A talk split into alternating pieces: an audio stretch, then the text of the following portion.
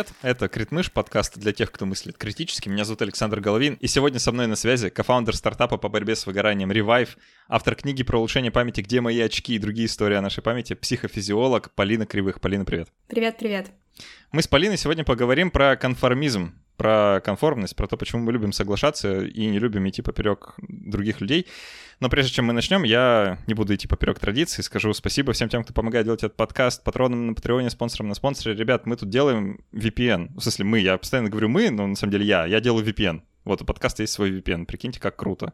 А, если вам нужен второй дополнительный запасной VPN, кому он не нужен? Давайте взглянем правде в глаза. То можно зайти на спонсор или на Patreon, и подписавшись на определенный уровень, э, приобрести себе VPN. Вот там по ссылкам внизу вы все подробности можете прочитать. Э, на Patreon, правда, чтобы зайти, нужен VPN, так что не знаю, как вы решите эту проблему курицы и яйца, вот, но как только решить, можно, может зайти на спонсор, тогда VPN пока не нужен. Вот, спасибо всем большое, кто подписывается, кто помогает делать этот подкаст, присылает вопросы, слушает расширенные версии эпизодов, э, в чате переписывается, вы большие молодцы. Полина, давай начнем этот разговор с определений, потому что конформность звучит так очень Солидно. знаю, психофизиологично, да. Давай попробуем разжевать понятие, прежде чем двинемся дальше. Ой, это, кстати, забавно, а, что для тебя это звучит психофизиологично. Для меня это, наоборот, максимально термин из социальной психологии, довольно далекий от психофизиологии как раз, и долгое время остававшийся далеким от вообще всей, всех нейронаук, всех э, наук о мозге. А, собственно, в русском языке и конформизм, и конформность — это примерно одно и то же, то есть оба термины устоялись в русскоязычной традиции, в англоязычной традиции это один термин, и смысл, собственно, довольно простой. Мне больше всего нравится описывать идею конформности как одну из личностных черт, как э, одну из шкал э, в тесте, собственно, личностных черт 16 по Евкетела. И, собственно, основная идея такая, что представь, что у тебя есть две крайности. В самом-самом крайнем проявлении есть некоторая конформность, а в другом э, краю есть нонконформность. У тебя каждый человек находится где-то вот на этой воображаемой шкале между конформностью и нонконформностью. И почему-то мы гораздо чаще говорим только про крайние проявления, то есть говорю, что вот конформность, то есть если человек стопроцентно конформен, то есть, опять же, да, у него явно выраженная максимальная конформность или конформизм, то, ты видишь, мы используем термины как удобнее. Удобнее сказать конформизм, говоришь конформизм, удобнее конформность, значит конформность. А если человек максимально конформен, то тогда мы считаем, что да, действительно, он очень а, часто поддается социальному давлению и поступает так, как поступают люди вокруг него, или так, как он считает от него требует поступить ситуация, в которой он оказался. И напротив, если человек нон-конформен, то он идет поперек течения, делает все не так, как все. А, ну, напомню, это крайние проявления. Большинство нормальных людей, э, да и, собственно, ненормальных даже, а, находятся вот где-то посередине, а ни в коем случае не в крайних э, проявлениях этого континуума. Э, давай сразу еще вот какие-то черно-белые краски э, уберем из нашего повествования. Мне, мне просто кажется, что люди, когда слышат нонконформизм, конформизм, у них одно окрашено положительно, другое отрицательно. Вот нужно сейчас, наверное, это как-то нивелировать, да, этот эффект, что у нас э, принято же, вот есть какие-то герои, они, значит, нонконформисты, да, есть э, э, всякие подхалимы, злодеи и прочие э, нехорошие люди, они, значит, вот такие вот конформисты. Да, давай как-то э, обрисуем, что вообще-то и то, и другое норм однозначно и то, и другое норм, давай действительно уходить от этого ЧБ. А, меня всегда, всегда это очень забавляет, как ученого. Собственно, самый главный самый яркий пример очень простой. Давай еще докрутим в идею с героями антигероями. Мне это очень нравится как задумка и как примеры, но пока самое простое. А, вот этот вот стандартный диалог родителя с подростком в духе «А что, если все с крыши пойдут прыгать, ты тоже пойдешь прыгать?» Вот если бы подростки были конформными, что иногда используется некорректно понятно абсолютно как синоним послушные, то подросток бы сказал, конечно, все же прыгают, значит, я тоже буду прыгать. Но в этом плане мы же рады, что наши дети проявляют здоровый нонконформизм и все-таки не делают этого.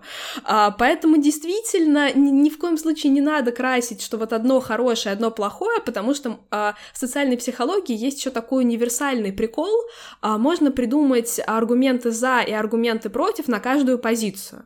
Ну, то есть, например, конформность Почему это хорошо? Потому что если ты конформный, а, ты довольно чуток к тому, что происходит вокруг тебя, ты считываешь поведение других людей, ты вообще-то адекватен, понимаешь социальные и не только нормы, ну и в конце концов а, законопослушный гражданин тоже довольно конформен, потому что есть законы, и, о ужас, он их а, соблюдает и не нарушает. Вот конформный человек какой. А, и кажется, что это вроде как и, и плюс. А с другой стороны, безусловно, да, бывают и ситуации, когда, наоборот, конформность выступает как такое не то чтобы слепое, оно не совсем слепое следование за толпой, но, но все-таки скорее такое менее осмысленное. И мы условно в этот момент человека осуждаем из серии, что ж ты такой конформный, что ж ты своей головой не подумал, а вот сделал как все. То есть смотри, сразу контраст. Вроде конформности хорошо, э, что подросток с крыши не прыгает, а вроде и плохо, что мнения у него своего нет. И точно так же зеркально можно раскрутить про нонконформность. С одной стороны, нам кажется, фу, нонконформность, бунтари, их приходится приходится как-то усмирять, они все нарушают, какой вообще кошмар, как с ними жить. Вот бы, если бы они были нормальными и следовали вот всем правилам, которые мы придумали. А с другой стороны, мы сами точно так же а, понимаем, что любая нонконформность — это действительно такой вот свежий, оригинальный взгляд, который позволяет разрушить какие-то устои, может быть, которые уже давно пора разрушить, просто все остальные конформно сидели и ждали, пока придет какой-нибудь нонконформист и это сделает. И в этом плане плане, вот я, собственно, почему решила сначала с, вот с такого определения начать. Мне кажется, мы с тобой сейчас легко накидаем примеров а, и конформных, и нонконформных, как героев, так и антигероев. То есть нельзя сказать, что все герои, например, они всегда нонконформные. Наверняка есть какие-нибудь и конформные герои. Знаешь, возвращаясь к этому примеру про если все прыгнут, ты что, тоже прыгнешь? Честно, вот если честно, то если бы действительно все прыгнули, я бы как минимум задумался, чтобы как-то, ну, то, тоже. Просто потому что это довольно странная ситуация, если действительно все прыгают. Вообще, мне еще э, кажется важным подчеркнуть, что конформизм, он же завязан на какие-то такие наши внутренние э, желания. То есть э, это, это потребность, да, человеческая, вписываться в общество. Вот в английском есть классный термин, да, to fit in. Mm-hmm. То есть как, э, не, не знаю, какой лучший аналог подобрать на русском, да, ну как-то вот быть, э, не выделяться, да, но не выделяться какую-то странную коннотацию имеет, а как лучше сказать, ну типа быть своим, да, вот, наверное, так, э, принадлежать какой-то группе. И это довольно сильное чувство, которое у нас есть, довольно сильное желание. И наше э, вот это вот по поиск, э, условно говоря, одобряемого поведения — он как раз и приводит вот к, этой, к этому конформизму. То есть мы хотим, чтобы люди на нас смотрели такие, ты свой. И, а чтобы на тебя смотрели и говорили, ты свой, нужно вести себя как все. Ну, ну, или, по крайней мере, не так сильно выделяться. То есть, э, и, и, это же важно э, из-за того, что мы социальные существа, да, мы хотим э, друг с другом взаимодействовать, и в этом наша главная сила вообще, да, как вида, если так глобально про человечество подумать. И если бы мы вдруг были все такие нонконформисты, такие классные, такие необычные, такие все против системы, то мы бы, блин, с места бы не сдвинули вообще ничего, потому что не смогли бы договориться, потому что все играют по своим правилам, никто договариваться не хочет, никто не следует каким-то неустановленным, неписанным э, маленьким законам, а без этого все социальные взаимодействия, они бы буксовали просто на месте. Ну или тяжело бы двигались вперед. Ну, собственно, именно поэтому и важно понимать, что очень маленький процент людей действительно является ярко выраженными конформистами или ярко выраженными нонконформистами. Мы все где-то вот в этом континууме, и в каждой отдельно взятой ситуации выбираем быть более конформными или менее конформными, поэтому действительно а, мы, в принципе, способны к социальным взаимодействиям, мы способны работать вместе. С другой стороны, у каждого человека человека наверняка бывала какая-нибудь команда, коллектив, ну или просто группа людей, с которыми вот, ну, не сложилось. И, возможно, это сейчас такая э, очень, знаешь, такими широкими мазками спекуляция, но, возможно, дело в том числе и в том, что конкретно в этой группе вот уровня там конформности, нонконформности не очень состыковались, помимо каких-то других личностных черт. А, и ты еще э, нащупал очень классное и правильное тоже слово для социальной психологии, а, концепция свой-чужой, или, как любят э, говорить культурологи, ингруппа и аутгруппа, ну, чтобы так более солидно звучало. Социальные психологи по-простому. Свой и чужой — это официальные термины. И а, действительно, а, нам очень важно быть своими. А, может быть, помнишь, был такой забавный мем, где была река, две крепости на двух берегах, а, и, собственно, левый берег и серия «Наш прекрасный замок, наши славные рыцари, наши суперские корабли», и там типа их дурацкая халупа, их там а, разваливающиеся, не держащие строй рыцари, их там старые суда, которые не годятся ни в какое сравнение с нашими. Вот этот мем — это идеальная иллюстрация вот этой концепции свой-чужой, а что вот свое оно хорошее, а чужое оно какое-то не такое, плохое, ну как минимум хуже, чем наше. Поэтому, да, мы все хотим вот принадлежать, чтобы у нас был замечательный замок, а не какая-то халупа. А, и даже есть такой любопытный феномен, который называется ингрупповой фаворитизм. То есть, если мы ощущаем свою принадлежность к какой-то группе, мы за эту группу начинаем топить. Уже не всегда, кстати, в вопросу рациональности, вообще ни разу не рационально, не обоснованно, просто вот если это наши ребята, причем на любом уровне обобщения, то есть это может быть, не знаю, группа твоих близких друзей, у вас есть группа, у вас есть групповой фаворитизм, и вы друг за друга горой, или это может быть, э, не знаю, толпа на футбольном стадионе, футбольные фанаты, вот они все одна большая группа, и из группового фаворитизма они считают, что ну их команда, но она вот несравнимо лучше, чем вот эти вот дурацкие соперники. Ну, вы посмотрите, как он мяч передает.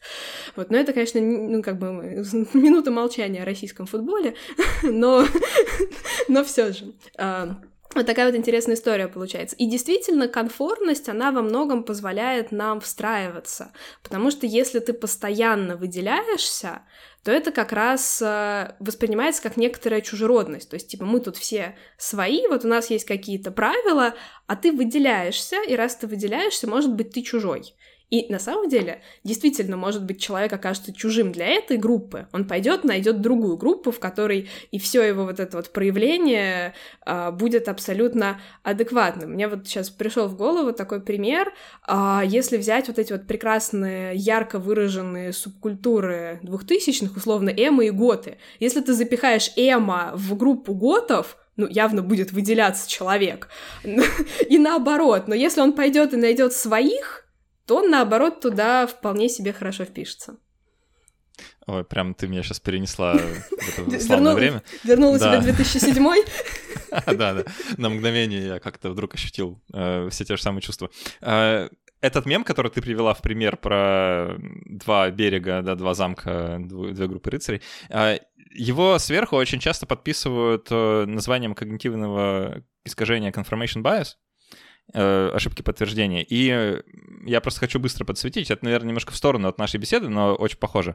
Э, я просто последнее время, когда с лекциями выступаю, я про это часто говорю, что ошибка подтверждения, она только названа ошибка, на самом деле она не обязательно ведет к неверным выводам, да, это просто наше какое-то свойство мышления, э, предрасположенность, лучше сказать, да, как на английском есть класс слова bias, у нас, опять же, классного слова нет, есть ошибка, не очень классная.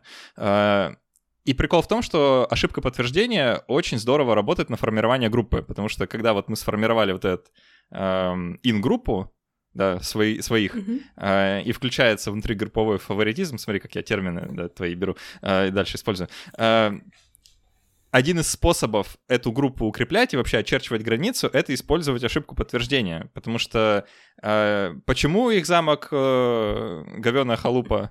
Да просто потому, что посмотрите, из чего стены сделаны. А, а на наш мы смотреть не будем, потому что они сделаны из того же самого, но нам про это знать не надо, да, мы сейчас не хотим вот это замечать, то есть мы э, выборочно вычленяем информацию из, э, вообще, а, из мира, да, э, берем во внимание только то, что нам сейчас удобно, чтобы сформировать группу. И ошибка подтверждения, или лучше confirmation bias, предрасположенность э, к подтверждению, она в этом очень сильно помогает. То есть она как раз-таки работает на формирование группы, и в каком-то смысле, наверное, с конформностью это тоже связано, потому что ты же соглашаешься видеть то, что видят все, даже если этого нет. И в этом согласии проявляется твоя конформность. Да, да, ну то есть мне кажется, тут в английском это просто действительно более прозрачно, потому что conformity, confirmation bias, ну даже просто на слух очевидно, Кстати, что да. корень, корень одинаковый. А, да, безусловно, можно и с этой стороны посмотреть, то есть я просто смотрю больше через призму именно социальной психологии сейчас, но с точки зрения именно рациональности, да, безусловно, confirmation bias здесь тоже более чем можно а, приплести и сказать, что да, он в том числе работает на формирование группы. Ну, а давай про группы чуть побольше поговорим. А, часто говорят, что вот есть мышление толпы, там групповое мышление, там еще что-то, опять же, с негативными, как правило, коннотациями. Ты со, с точки зрения психофизиологии на это как смотришь? С точки зрения психофизиологии, если честно, это не очень смотрю, опять же, больше через призму социальной психологии, я сейчас поняла, что будет минутка шок-контента. А с точки зрения социальной психологии толпа как раз не думает, и в этом ее фишка что как только у тебя есть большая группа, которая не думает вот в таком бытовом смысле слова, а просто что-то делает, обычно довольно хаотично, вот эта толпа. До тех пор, пока люди хоть как-то думают, это большая группа. Ну, то есть, условно, в тот момент, когда футбольные фанаты, извини, давай уж даюзаем пример, приходят на стадион, и счет еще 0-0, они еще вполне могут быть большой группой. А в тот момент, когда их команда проигрывает, и они, условно, рвутся с этого стадиона, это уже толпа. А, ну или там, если они переворачивают автомобили и жгут их, как бы это вот э, уже Но крайний тут, случай. Тут, тут уже сложнее, потому что надо понимать, что всегда же есть э, действительно групповое давление, которое сильно проявляется в толпе. То есть действительно, если человек э, конформный, то он следует за тем, что делают люди вокруг него. Я вот помню, я очень любила в детстве тоже читать разные научно-популярные журналы. Вот сейчас не помню точно, в каком это был журнале, наверное, в National Geographic. И там была описана совершенно сумасшедшая история, как, по-моему, вот могу не точно воспроизводить, да, воспоминания многолетней давности. Но смысл был в том, что в метро какого-то крупного города, вроде бы лондонского, а, произошло возгорание на какой-то станции. Станция была соединена переходом с другой станцией. И смысл в том, что люди видели дым, который валит из перехода, но они продолжали туда переходить, потому что все остальные продолжали туда переходить. То есть вот такое вот совершенно э, сумасшедшее в этом плане заражение. Uh, или есть uh, гораздо более ранний эксперимент Дарли и Латана.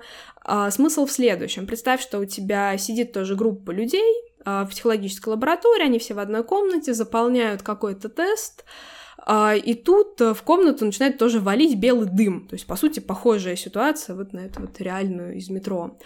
И на, на самом деле все участники эксперимента, кроме одного, они подставные утки, у них есть четкая инструкция, что делать, а именно никак не реагировать. То есть дым продолжает валить, все равно сидим, заполняем опросник, не реагируем, ничего не проверяем. А, и что интересовало исследователей, через какое время вот настоящий участник эксперимента, мягко говоря, хотя бы начнет волноваться или предпринимать какие-то усилия, или вообще, может быть, выйдет из комнаты. А, и оказался очень серьезный контраст, что если человек сидит в комнате один, то есть у него нет никакого группового давления, то он встает, э, проверяет, что это за дым, и практически сразу выходит из комнаты, зовет э, экспериментатора, то есть там счет идет ну, в пределах минуты-двух, но вот сколько потребовалось человеку, именно чтобы сориентироваться в ситуации и принять какое-то решение. А, есть совершенно сумасшедшее видео на Ютубе, это, к счастью, вот эксперимент уже конца 20 века, они задокументированы, как действительно вот сидит, сидят эти вот люди, все подсадные утки, там сидит в том эксперименте, который выложен на Ютубе, сидит девушка, вот она сидит с этим опросником, практически не меняется поза, и над ней меняется только таймер. Причем он настолько длинный, что сначала нам показывают с секундами, потом просто 5 минут прошло, она все еще сидит. 10, 15, 20, там же комнату белым дымом просто заволокло, она продолжает сидеть. А, и это сумасшествие, потому что получается, что вот это тот пример, когда конформность вот ни разу не служит для выживания, а напротив. Уже давным-давно пора было бы что-то предпринять, а, если бы вот она была более нонконформной, то она бы, скорее всего, заняла лидерскую позицию, сказала, так, ребят, надо уходить отсюда, что-то здесь пошло не так.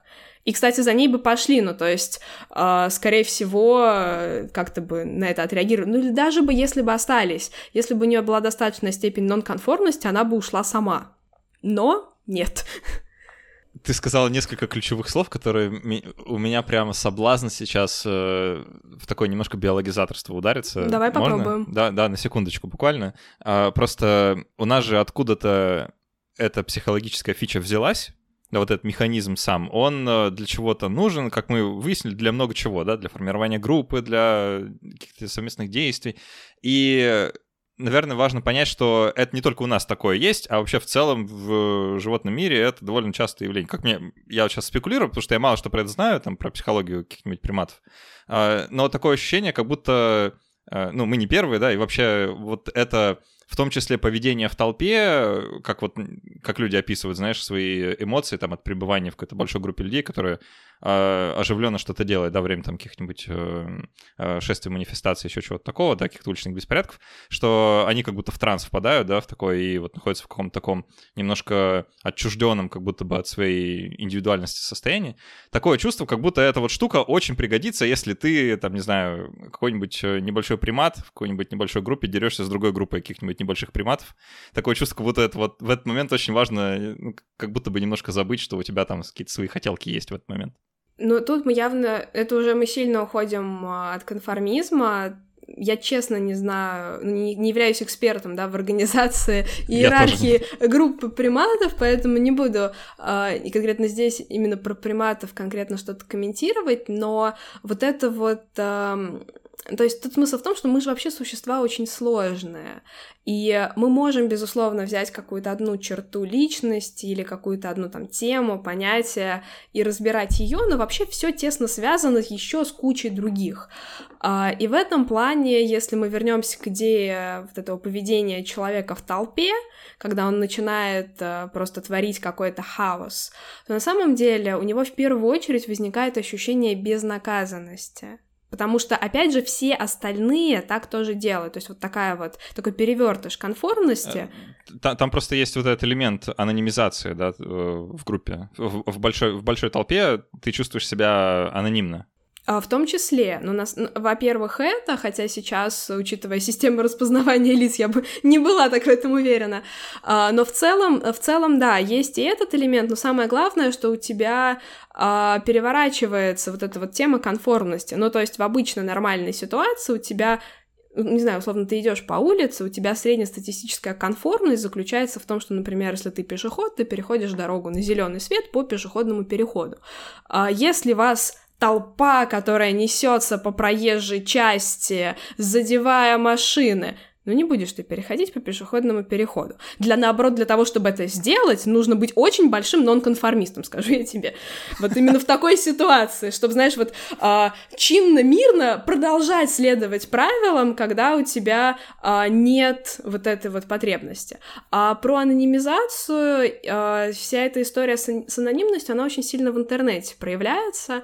Э, к огромному, огромному моему сожалению, а это вот, знаешь, такая беда и бич всех людей, которые вообще что-либо делают в интернете, а, наверняка замечал, что хейтерских комментариев всегда больше.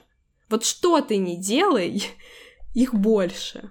Потрясающая вещь с подкастами заключается в том, что нет какого-то одного места, где можно написать комментарий, поэтому хейтерских не так уж много, просто потому что нужно заморочиться, чтобы их написать. Вот. А, ну, так что, я... хейтеры, где вы? Я не вижу, не вижу вашего хейта, пожалуйста, присылайте побольше. Вот. Я в этом плане больше обитаю на Ютубе и как раз а, по полной все это вижу, и действительно сложность... Вообще сложность комментирования и одновременно ее простота в том, что если тебе все понравилось, ты такой, ну классно. Ну, то есть у тебя нет потребности даже вот на эту вот кнопочку с лайком поставить, с большим пальчиком. Ты просто такой, ну, хорошее видео, я посмотрел, все хорошо. А, если ты что-то хотя бы понимаешь, ну, то есть у тебя прокачанный социальный интеллект хоть сколько-то, то ты напишешь что-нибудь хорошее. Но при этом, если ты хейтер, то за счет того, что ты анонимен, ты можешь написать гораздо более обидные и ранящие вещи, а, просто потому что ты а, ну, уверен, что тебя не разоблачат, тебе не ответят. Более того, чаще всего хейтеры сами ничего не делают, ну, то есть их нельзя а, покритиковать, неважно, структурированно или обоснованно или необоснованно в ответ. И сам, и вот печальный, наверное, феномен для меня сейчас, что если раньше ты отвечал хейтерам, и они могли испугаться, типа, черт, меня заметили, разрушение анонимности, то сейчас наоборот, а, если отвечаешь на комментарии, может э, пойти новая волна хейта, потому что такие, о, взаимодействие, я все еще остаюсь анонимным, я могу писать разные вещи. То есть, да, социаль... социальное наше взаимодействие, конечно, сильно изменились э, со времен да. Я думаю, нам еще только предстоит понять до конца, насколько сильно интернет нас всех э, изменил и вообще изменил все. Это темы будущих диссертаций в огромном-огромном количестве. Давай еще пройдемся по классике. Mm-hmm. Ты вот упомянул уже один эксперимент с этим белым дымом, действительно потрясающий а, визуал того, как э, конформность реально может влиять на жизнь часто вспоминают про знаменитый эксперимент Аша. Позволь, я быстро его опишу, а ты меня поправь, если я вдруг что-то перепутаю, и по каким-нибудь модификациям его пройдемся. Э, это та известная штука, про которую вы все наверняка слышали, когда сидит группа людей, из которых э, четверо, пятеро или там какое-то количество — это нанятые актеры, и один настоящий испытуемый, им показывают э, палочки разной длины, им нужно найти, какая палочка соответствует э, по длине той палочки, которую приводят в пример. И все эм, актеры дают неправильный ответ. Как бы близкий к правильному, но неправильный, очевидно неправильный. И измеряют, в каком количестве случаев э, испытуемый будет соглашаться с толпой, ну, с толпой, соглашаться со, с группой, в которой он находится, а в каком количестве случаев он будет э, говорить правду. И удивительное дело, ну, большое количество людей, что-то там вроде треть, ну, какой-то достаточно значимый процент, они, не стесняясь, говорят неправду, если все остальные в группе делают то же самое, а, как раз-таки потому, что зачем испытывать неприятные эмоции, э, это уже спекуляция, да? Зачем испытывать неприятные эмоции, э, когда можно просто слиться с толпой и не выделяться? Это вот в какой-то такой самой известной э, интерпретации там есть множество, множество, множество разного рода модификаций этого эксперимента. Там, например, с э, якобы э, лекарством, которое вы сейчас пробуете вместе со всеми остальными испытуемыми, которые тоже актеры, и вам нужно описывать симптомы, они все таки да, у меня кружится голова, у меня галлюцинации, слуховые, зрительные, и вообще меня тут так расслабило, что э, что-то вы интересное мне дали доктор, а испытуемый будет действительно сообщать о том, что да, у него то же самое. Хотя, ну, попил по итогу водички. Давай разбирать. А, Начнем Саша, любимая классика. А, там... А, давай просто пройдусь по паре любопытных дополнений. Во-первых, в классическом эксперименте у тебя всегда три линии, которые нужно сравнить с одной эталонной, то есть у тебя выбор из трех вариантов. У тебя варьируется размер группы, то есть действительно там может быть э, маленькая группа, например, человека три, а может быть там большая, собственно, по результатам Аши 9 и больше человек уже дает примерно одинаковый результат, что довольно любопытно. Нам кажется, что чем больше человек, тем больше должно быть давление. На самом деле 9 — это уже прям много для нас. А, То есть что больше, больше 9 не увеличивают количество конформистов? А, там, да, процент ответа у тебя не меняется. А вот есть... это любопытно. Это, кстати, mm-hmm. классно. Мне кажется, что это связано с этим... Э, то, тоже в психологии есть такое магическое число 7 плюс минус 2. Ты сейчас... так, сейчас будет автоп, извините. Давай. А, магическое число 7 плюс минус 2 — это моя головная боль как исследователя памяти, потому что это магическое число, подчеркну, магическое, да, а, его придумали аж в 50-е годы а, во время, собственно, вообще когнитивная наука появилась в 1956 году после конкретной тусовки в MIT, где, условно, реально затусили у тебя будущие нейролингвисты, ну, пока тогда еще просто лингвисты, как раз вот психологи, немножко нейробиологи притусили, всякие ребята, которые делали первые компьютеры, вот у тебя появилась когнитивная психология.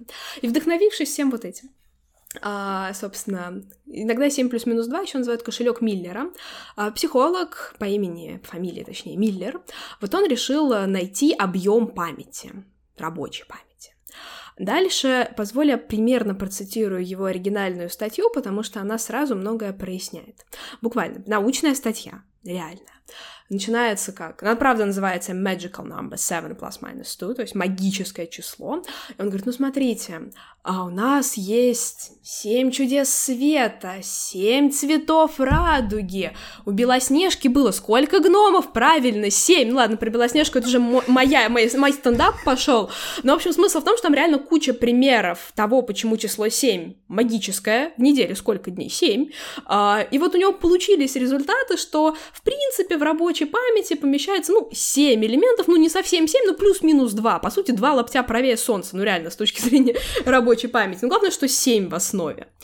И реально, э, э, ну, то есть у нас э, наверняка все те, кто следят за психологией, знают, что у нас периодически бывают кризисы воспроизводимости. Это правда. Психология совсем молодая наука, мы появились в 1879-м. Мы еще совсем маленькие. Нам можно... В других науках тоже очень даже цветет этот кризис, так что да, психология то, не что... должна быть стыдно. Да, просто в психологии они сейчас более заметны, потому что психология более молодая наука, и все такие, ага, у вас кризис воспроизводимости, такой, ну вообще-то он у всех остальных тоже был, просто они постарше, они его уже переросли, а мы еще в процессе.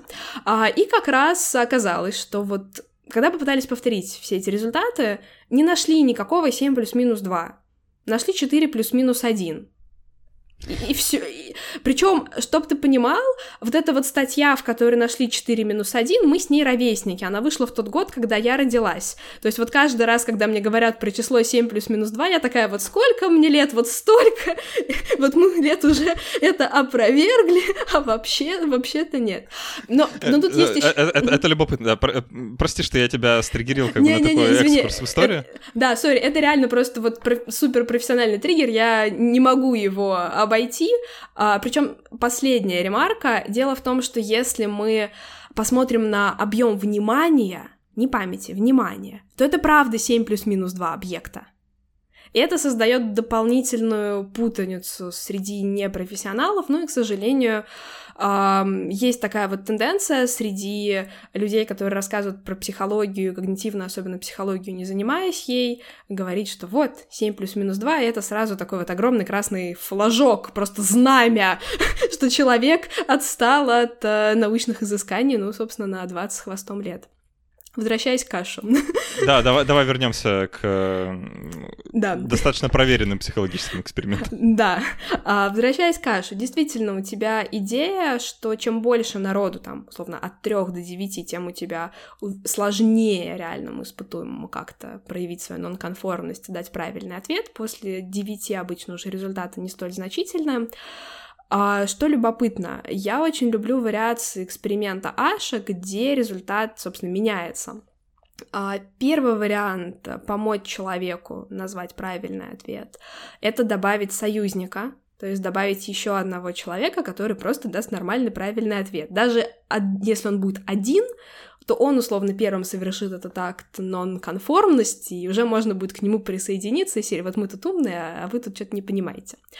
А второй интересный момент заключается в экспертизе. То есть, помнишь, мы с тобой обсуждали, что на самом деле человек плюс-минус в каждой ситуации может быть более или менее конформен. Вот, например, художники, архитекторы, инженеры, когда им показывали вот это задание, есть эталонная линия, выберите, какая из трех соответствует по длине, они были настолько уверены в своей экспертизе, что даже когда им все остальные говорили, да вот эта линия, они говорили, знаете, я тут профессиональный, подставьте нужное название профессии, и я не знаю, что вы там видите, но я уверен, что вообще-то вот, вот эта линия правильный ответ. А, что еще помогает? Еще вот это мое любимое. Знаешь, вот как иногда в а, во всяких играх смеются, что есть хаотичное добро, что типа есть нейтральное добро, вот есть хаотичное. Вот в эксперименте Аша помогает а, добавить хаотичное добро. То есть если ты добавишь человека, который дает друг... неправильный ответ, но другой, не такой, как вся остальная группа, то это уже помогает тоже реальному испытуемому дать чаще, в большинстве случаев, правильный ответ.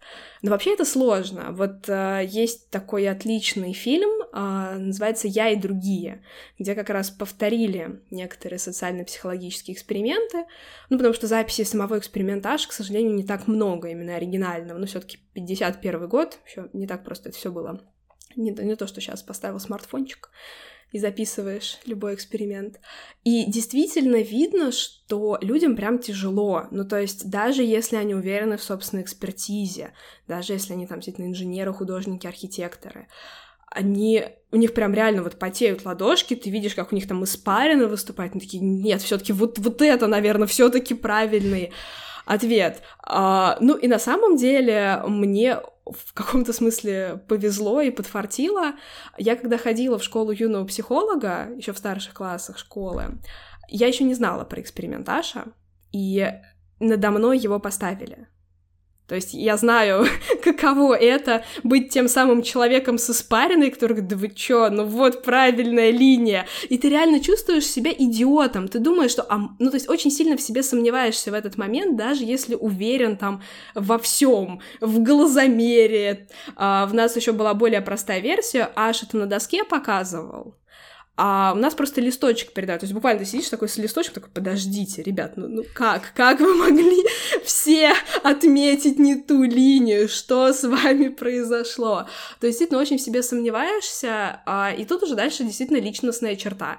Если уровень нонконформности высокий, то ты такой, ладно, я скажу вам правду, я считаю по-другому. А если уровень конформности, ну, собственно, ближе к конформности, то уже действительно проще не идти против э, толпы, ну да, против группы, точнее, в данном случае. Толпа — это все таки много людей. Это а, больше девяти, да. Больше, а, однозначно, Слушай, да. Э, забавно, на самом деле, что это физически тяжело, да, вот э, быть стресс. неконформным, да. Что, ну, ладно бы это просто ощущалось бы, ну, как-то психологически дискомфортно, да, а это реально, если действительно посмотреть записи, там, ну, может, не оригинального эксперимента, да, а каких-то его репликаций, то прям видно, действительно, физи... людям дискомфортно на физическом уровне, они действительно покрываются испариной, они, э, ну, выглядят прям стрессово. То есть это, это довольно забавно, что у нас это вызывает вот именно такую реакцию. И мне кажется, классно э, вот те модификации, которые ты описала, да, которые помогают людям проявлять э, нонконформизм, да, и давать правильный ответ в данном случае, тут же какой можно сделать вывод, да, что если группа настолько в своем составе, в своем решении унитарна, что вот есть только один правильный ответ, то действительно сложновато ей перечить, да, потому что ты автоматически как бы становишься э, аутгруппой, да, э, а, ну, потому что только вот один вариант и все, да, мы, мы его дали. А если другие представители группы дают разные варианты, правильно, неправильно, это уже дело десятое, да, э, то как будто бы цена твоего несогласия, она уменьшается. И тут еще есть много интересных, кстати, психологических феноменов, связанных именно с тем, как группа принимает решения. А, во-первых, у тебя есть феномен э, сдвига к риску. Любая группа, как бы это удивительно ни было, принимает более рискованное решение, чем отдельно взятый человек. Хотя, казалось бы, в общем, люди, когда вот они вместе, они заражаются как раз вот это вот, в том числе и групповым давлением, и принимают э, решение, которое потенциально может оказаться более рискованным, а потом, опять же, если у тебя есть ситуация открытого голосования, то это, по сути, экспериментаж в миниатюре повторяется снова и снова и снова, потому что чем позже ты голосуешь, ну, да, да все равно, когда бы ты ни голосовал, ты же все равно видишь какой-то общий вайб. Ну, условно, вот это вот все там, поднимите руки, поэтому голосовать лучше анонимно, это надежнее. А, и в целом, а, да, вот есть еще отдельный тоже интересный психологический феномен, называется огрупленное мышление или groupthink. А, английский термин просто такой элегантный, я не удержалась. И смысл действительно в том, что в группе очень часто принимается какой-то один общий курс, какое-то решение, и потом очень сложно с него свернуть. И вот как пример огрупленного мышления, например, собственно, приводят ситуацию команды Титаника. Что у них были сообщения, что там вообще-то, ребят, айсберг на пути. У них была возможность, когда они уже столкнулись, отправить сигнал в СОС. Но они все как-то очень долго соображали, координировались, и в итоге все мы знаем, что произошло с Титаником. Я, я могу э, с Титаником прям какой-то такой очень кинематографичный пример. Он мог поместиться на этой доске, кстати, эксперименты тоже проводили. Э, я просто более близкий к телу, что ли, могу привести. Если вы учились когда-нибудь в университете, и вы со своими одногруппниками вместе ходили куда-нибудь поесть. Если вы когда-нибудь выбирали вместе, куда пойти поесть, то это примерно похожая ситуация, потому что выбрать решительно невозможно, время обеда заканчивается, а вы э, как шли в одну и ту же сторону, где уже нету никакого места, где вы можете поесть, так вы все туда и идете по какой-то невероятной причине. Ну или в целом, если вы когда-нибудь э, ходили вместе вот как бы, группой там скажем, в 6, 7, 8 человек, то в какой-то момент идти вместе становится очень сложно. Просто потому что, э, ну вот начинает включаться какая-то вот такая странная штука, инерция, что ли, какая-то, да, такая групповая. Да, в этом плане мы как раз и приходим к очевидному выводу, зачем нам нужны лидеры. Нам нужны лидеры в любой группе, потому что в какой-то момент лидер это тот, кто говорит, мы пойдем обедать вон туда. И идет. Словно, кто не с нами, тот против нас. Ну, ну, ну, то есть иногда нужно. Или вот э, я вчера была на концерте Веры Полосковой, э, и она в конце решила почитать э, рандомные стихи, у нее просто был свой томик стихов, и она говорит залу, что вот назовите мне страницу, пожалуйста, и вот ей начинают кричать разные цифры, и она говорит, знаете, я вот услышала, я слышала вас всех, я могу прочесть только одно стихотворение, потому что время уже заканчивается. И вот я очень благодарна тому человеку, который уверенно, четко и безапелляционно сказал 14. Вот я с 14 страницы стихотворение и прочту, потому что иногда так просто, когда за тебя кто-то вот такое не самое значительное решение, но принял. А, и вот это вот похожая ситуация, что да, временами, опять же, да, конформность может быть и в плюс, а может быть и в минус, никаких черно-белых красок, конечно, тут нельзя. Я хотела тебя еще чуть-чуть вернуть а, к другому эксперименту, который ты пунктирно описал. А, он это не эксперимент Аша, я не помню конкретного автора, там было много разных таких похожих экспериментов. Про лекарства, да, вот это? Да, а я знаю эксперимент вот с такой схемой, что у тебя, собственно, есть э, две группы, как обычно, случайно распределенная экспериментальная, контрольная, а, и кому-то в... контрольные, естественно, вводили физраствор, а экспериментальные вводили адреналин. Но и той, и другой группе говорили, что вот мы вам вводим адреналин, гормон стресса, вот это все, и обе группы стрессовали, ну то есть них... Подожди, получается тогда наоборот, что экспериментальная группа с э, физраствором, да, а да, контрольная да. с адреналин. Да, да, конечно, извини, ну зависит от того, как ты вопрос ставишь, потому что разные да, дизайны были. Но, в общем, да, смысл в том, что если ты даешь человеку инструкцию, то есть ты ему говоришь, вот мы тебе ввели адреналин, и описывают, как обычно проявляется реакция на адреналин. Человек говорит, да, я чувствую учащенное сердцебиение, да, у меня пошла испарина. И ты, и вот я на самом деле не знаю, как, вот это, на самом деле, вот зачем нам нужны double-blind эксперименты, чтобы не сидеть, не фейспалмить на собственного испытуемого, типа, чувак, мы физраствор тебе ввели. Ну, слушай, ну, Какое ну, честно, на самом деле... Ну, на самом деле, идея о том, что тебе сейчас ведут адреналин, сама по себе Очень вызывает стрёмная. прилив адреналина в крови, Конечно. мне кажется. Просто... Да, поэтому не самый мой любимый эксперимент, грязноватая схема, грязноватая, есть гораздо более красивые на тот же, собственно, это же эффект плацебо, одна из его вариаций, а, но показательный. Хотя, безусловно, я согласна, что сам факт введения чего-то — это какой-то очень... Ну, сразу видно, не психологи проводили, а медики. Ну, э, мне кажется, должны быть какие-то вариации с э, не с адреналином, а с чем-то таким, знаешь, менее определенным и что-то, что не вызывает у человека определенную такую конкретную физиологическую реакцию, а что-то, не знаю, такое более э, метафизическое, что ли, что сложно проверить, и нельзя замерить, не знаю, каким-нибудь э, тахометром, да, что-то, не знаю, там про вот действительно какие-нибудь какие-нибудь зрительные операции, иллюзии или еще что-то такое, вот это, мне кажется, должно быть. Ну ладно. А, а, еще какие-то... Да?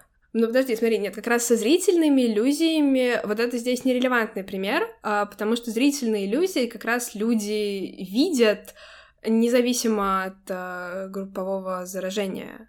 Мы всегда видим зрительные иллюзии, просто потому что у нас так устроена система а, э, восприятия. Ладно, я не, не, иллюзии плохое слово. В, в данном случае, наверное. Э, блин, я просто слово иллюзии использую как э, в психиатрии понятие иллюзии. Ну ладно, там немножко иначе. Да, я поняла. А вот это вот, это, это очень интересный терминологический действительно прикол, потому что психология э, пришла, когда все термины были уже не то чтобы заняты, но просто психология описывает то, что происходит с человеком, поэтому мы, по сути, берем слова из обычного языка, и говорим, а теперь это термин. Да, Наш. ну пр- просто иллюзия это когда ты видишь э, что-то, что есть, но в измененной форме, условно, у тебя там дверной косяк поплыл э, каким-нибудь интересным углом, а галлюцинация — это когда ты видишь то, чего нет. Как бы вот такая там была разница, когда меня учили. Поэтому я как-то так эти термины интернацион... и, и, принял. И, э, может, с тех пор просто не переучился, и как-то уже мысль двинулась дальше. Э, а ты про, про зрительные иллюзии, это, ну, конечно, да, другое. Когда... Да, я бы назвала косяк искаженным восприятием, а галлюцинация, да, это действительно восприятие без стимульного материала. О, так еще лучше. Так совсем научно. Э, еще какие-то интересные эксперименты про конформность хочется привести в пример? Ой, хороший вопрос. Их на самом деле очень много, но они довольно однотипные именно по реакции. Это тоже проблема социальной психологии, что когда ты проводишь первый какой-нибудь эксперимент или эксперимент, который становится широко известным, тот же эксперимент Аша, то все такие, вау, какой шок-контент. А потом, когда ты проводишь э, еще там 10 похожих экспериментов, то у тебя... Ну, то есть конформность, она же всегда, по сути, проявляется именно вот в этом а, подчинении ситуации даже. Вот мне кажется, ситуация здесь даже уместнее, чем группа. И в этом плане нам, наоборот, становятся более интересны кейсы нонконформности, когда людям удалось пойти против системы. Я вот люблю один конкретный кейс э, нонконформности. Э, он примерно следующий. Это не эксперимент, это именно кейс. А, такая довольно стандартная, жесткая американская система в госпитале, что у тебя есть врач, у тебя есть медсестра. Врач, очевидно, главнее, мудрее, опытнее, образованнее и так далее. А при этом медсестра выполняет огромное количество, пусть и рутинных, но важных манипуляций с пациентом. А кейс был следующий. Есть пациент. Врач назначает ему конкретное лекарство. Медсестра сопоставляет анамнез пациента с конкретным лекарством и с его дозировкой и пытается сказать врачу, что вообще-то при вот конкретно вот одном из состояний, которые есть у этого пациента, именно это лекарство, именно в этой дозировке не рекомендуется использовать. А врач очень агрессивно говорит, что ничего ты не понимаешь, я врач, ты медсестра, иди выполняй.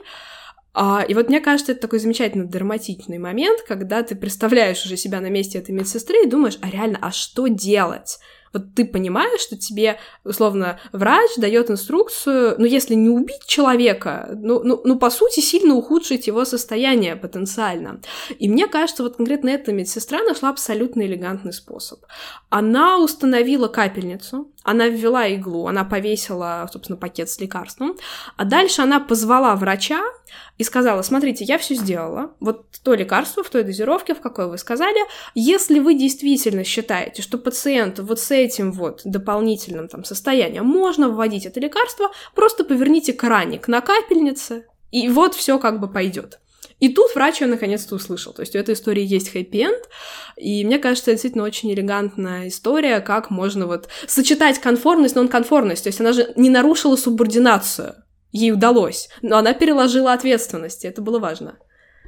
Знаешь, вспоминая свои недолгие месяцы работы медбратом, честно, если бы я вот в последний раз попытался позвать врача там, э, к, к постели больного, чтобы он, значит, повернул свой экраник, он бы, скорее всего, меня послал. Ну, э, так, скорее всего, не закончилось бы это так хорошо. Ну ладно. А, мне, знаешь, кажется, что вот эта история, этот кейс, который ты привела в пример, это такая классная пища для размышлений, чтобы перебросить мостик от конформности к подчинению авторитетам. Там есть э, вот эти вот интересные, забавные штуки, про которые все, уверен, слышали.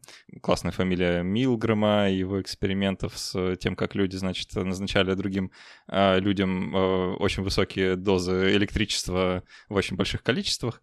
И в целом это, это довольно любопытная тоже как бы связка, да, конформности и подчинения когда тебе авторитетная фигура типа врача или там чувака в лабораторном халате или кого-нибудь с э, военными погонами говорит что-нибудь делать, и ты идешь и делаешь, несмотря на то, что знаешь, что это может быть не совсем э, хорошо, да, или правильно. Э, это тоже часть э, конформизма как явление, да, мы, мы склонны выполнять даже то, что нам не нравится, если мы считаем, что так как бы для нас лично лучше, по каким бы то ни было причинам на этом мы, наверное, основную часть будем заканчивать, переходить э, к послекасту. Еще немножко раскроем то, что не успели. Мы дофига всего не успели, понятное дело, потому что э, тема настолько шикарная, э, обширная, богатая, что за час подкаста э, всего не проговорить. Но мы еще постараемся хоть что-нибудь уложить в дополнительную часть. Э, а я напомню, что важно оставлять отзывы к этому эпизоду. Вот, дорогой слушатель, все оставили отзыв, а ты не оставил. Вот только Социальное ты... давление пошло. Все остальные написали. Не хватает одного. Напиши, пожалуйста, напишите, что вам сложно, что ли, да, э, любой, там, где это можно, в Кастбоксе, например, или в iTunes, Apple Music, или как это теперь там называется, в общем, где бы вы не слушали этот подкаст, э, какую-нибудь реакцию проявить, э, а то все увидят, что вы этого не сделали. Можно еще на почту написать подкаст собака вот, я, может быть, даже что-то отвечу, наверняка так произойдет. Ну и не забудьте про Критмыш VPN, если вы не можете зайти на почту или на какой-то другой сайт или еще куда-нибудь, но можете зайти на sponsor.ru или на patreon.com, то заходите, подписывайтесь. Э, буду очень рад э, вам какой-то такой дополнительный VPN представить и в целом побольше пообщаться. А так все, спасибо, что были с нами. До встречи через неделю. Пока.